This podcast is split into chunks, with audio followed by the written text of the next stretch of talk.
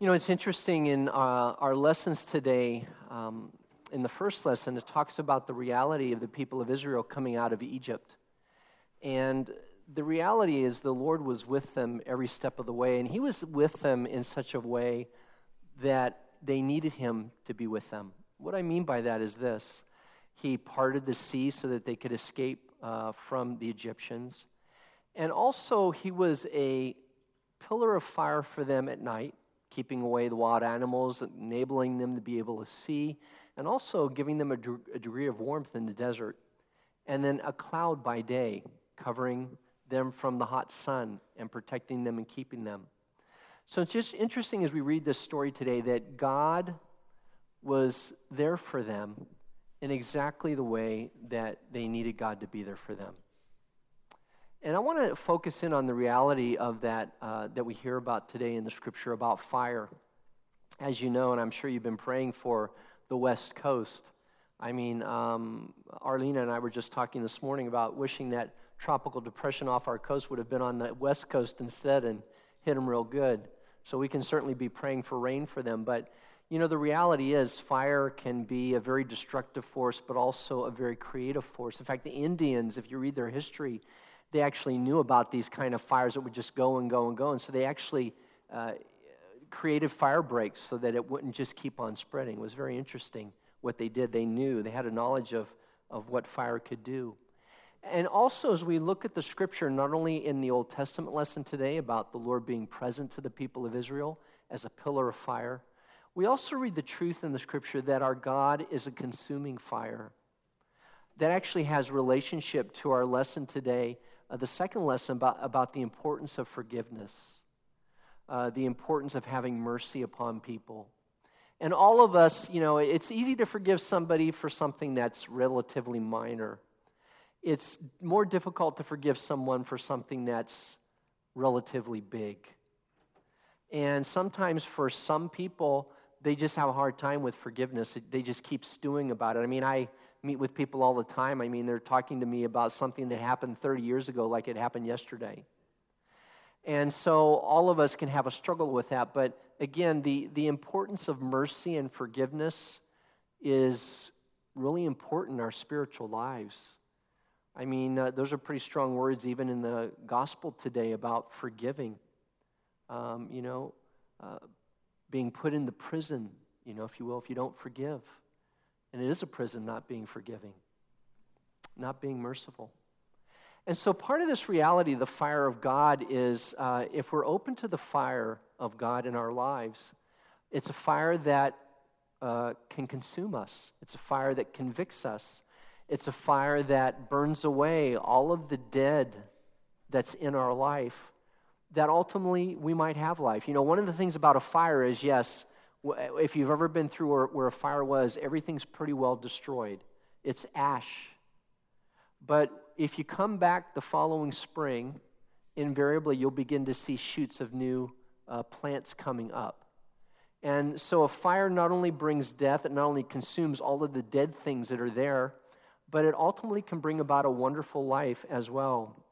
And the same is true for us spiritually. Our God is a consuming fire. That's part of the reality of who our God is. I love talking about with you about how God is love.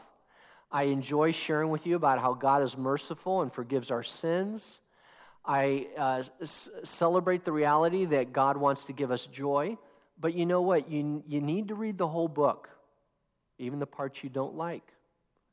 And part of the book talks about the reality of our God being a consuming fire. And that aspect of our God is a God that consumes our sin, our deadness, and the areas of our, of our lives that need to go away. So, my, my question to you and me here today is Are you having an experience in your life where God's fire is at work? Do you kind of smell smoke in your life? and uh, let, me, let me just share with you what that might look like for you. Um, you know, there's a, there's a sense of conviction in your life that won't go away. There's a sense of burning uh, or a sense of direction in your life that you're struggling with, but you know it's from God. Um, there's a sense in your life that God is trying to burn away and deal with some areas in your heart and in your life that really need to be dealt with, but it's kind of like killing you at the same time. It's hard to go through.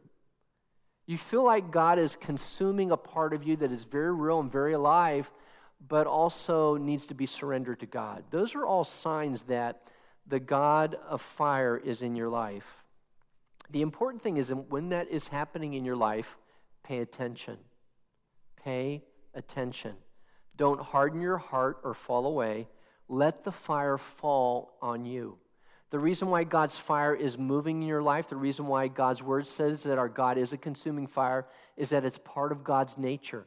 Part of what God does in our lives is like what a fire does it, it consumes, uh, in some ways, what is dead, what needs to go away. It convicts. It speaks to you about, hey, you know what, this really needs to leave, and it can only happen by my grace, and I, it needs to be consumed in my fire and in my love and in my power. So the fire can always symbolizes God's presence, and it can be uh, not only judgment, consume your sacrifice, maybe it's sin, maybe it's conviction, but God's presence can also be a comfort in fire. It can be a pillar of fire, as we read about in the Old Testament today, that provides warmth and light and direction. And the more that you and I are open to God's spirit and fire in our life, the more we'll get used to that fiery presence and that sense of God's loving holiness in our life, guiding and directing us in ways that are new.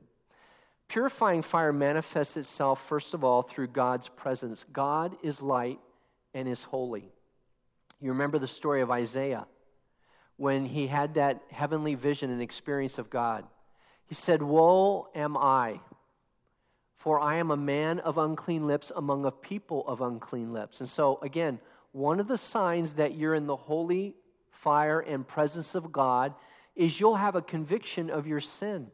You'll have a conviction that, hey, um, I need to move from this darkness into God's light. That's one of the signs of God's fiery presence. Again, an awareness of sin, uh, your own conscience. Your own conscience. What is your conscience telling you? What is your conscience telling you that you shouldn't be doing and that you should be doing? Again, we try to make this incredibly complicated, and I'm just here to tell you it's incredibly simple. we try to make it complicated. I'm going to be honest with you. We try to make it complicated because we want to get away with it. If you start making stuff complicated, it's probably because you want to sin. I'm just saying. I'm just saying. This is the voice of experience speaking. It's simple. Listen to your conscience. And if you're having a hard time listening, listening to your conscience and following God, ask God for help. God, help me to listen to my conscience. Help me to listen to your spirit. Help me to follow you. Another way in which God's fire can speak to us is through life events. Maybe there's an illness or something like that that you're really struggling with. Maybe there's a real fear about tomorrow and what it might, might bring. Maybe there's a trial that you're going through right now and you don't know when it's going to end. Those are all signs of God's fire. And again, I don't know about you, but when I'm in the fire, what's the first thing I want to do? I want to get out of it. I want to get out of it. I want to find the escape hatch and I want to get out of that fire as soon as I can. And guess what I've discovered over time? You ain't getting out of the fire you are not getting out of the fire. You might get a little break, but I'm telling you what's on the other end of that break the fire. And you are not done with the fire until God says you're done with the fire. But it's killing me, Father Joe. It's killing me. Well, that's part of the fire. It's also bringing life. And so, this whole reality of the fire in our lives, as in the natural world, is that it not only destroys dead things, but it can bring about a new beginning. The fire in our spirit burns away the old, burns away the old, that the new might come, that the new might begin. The prophet Joel shared it this way Return with me with all your heart, with fasting and weeping and mourning. Rend your hearts and not your garments. And so you see, our repentance before God ushers in the new life of God. So again, I want to encourage you don't give up. Don't give up on yourself and don't give up on one another. And don't give up on this world in this moment. Really. Literally, we can say there are some parts of our world in our own country that are being burned into oblivion. Burned into oblivion. People losing their lives, people losing their properties, people losing their businesses. I mean, it's just all going up in flames, literally.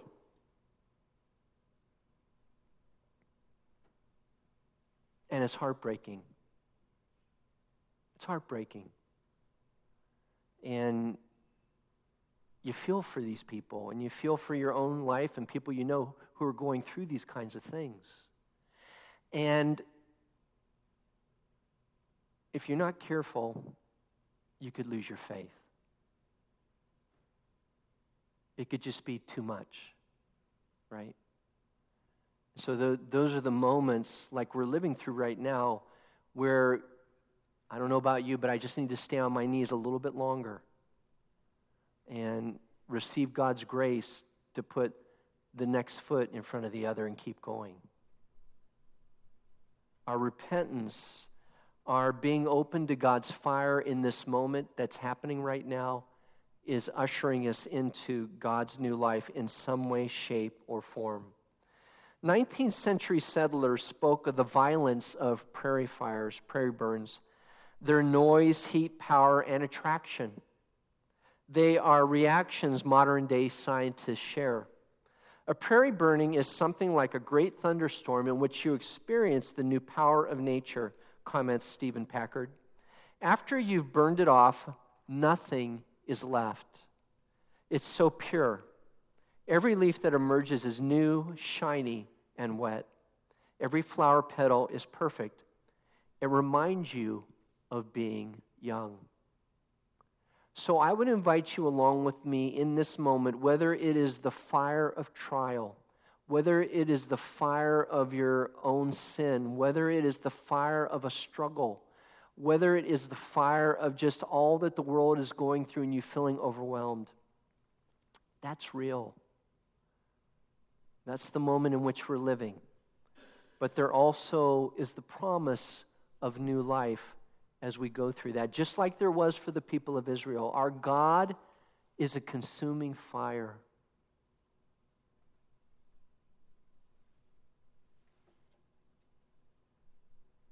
But He's consuming not to kill you, but to bring new life. Let us pray. Lord, I pray for my brothers and sisters and myself gathered here today. We pray for the people on the West Coast and other parts of the world where there are just raging, incredible fires going on, whether they're actual literal fires or fires of trial, fires of testing, fires of sin, fires of brokenness that just seem to be consuming one's very life. And Lord, I especially want to pray for each person that's here today. If they are going through a fire of some sort, I pray that your spirit would encourage them right now.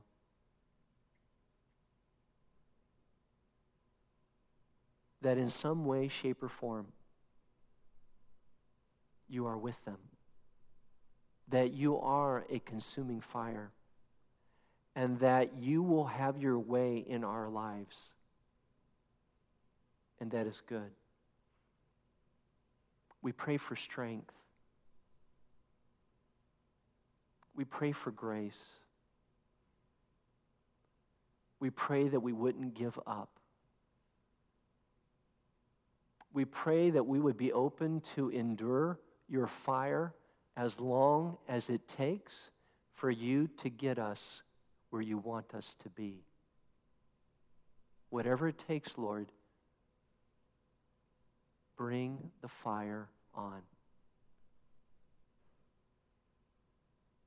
And as you consume our sin, as you minister to us in the midst of our struggles, as you guide and lead us through the trials that are uniquely ours. And as we come to that barren place, may we be patient as you bring forth new growth, new life, new flowers, new fruit in each of our hearts. Amen.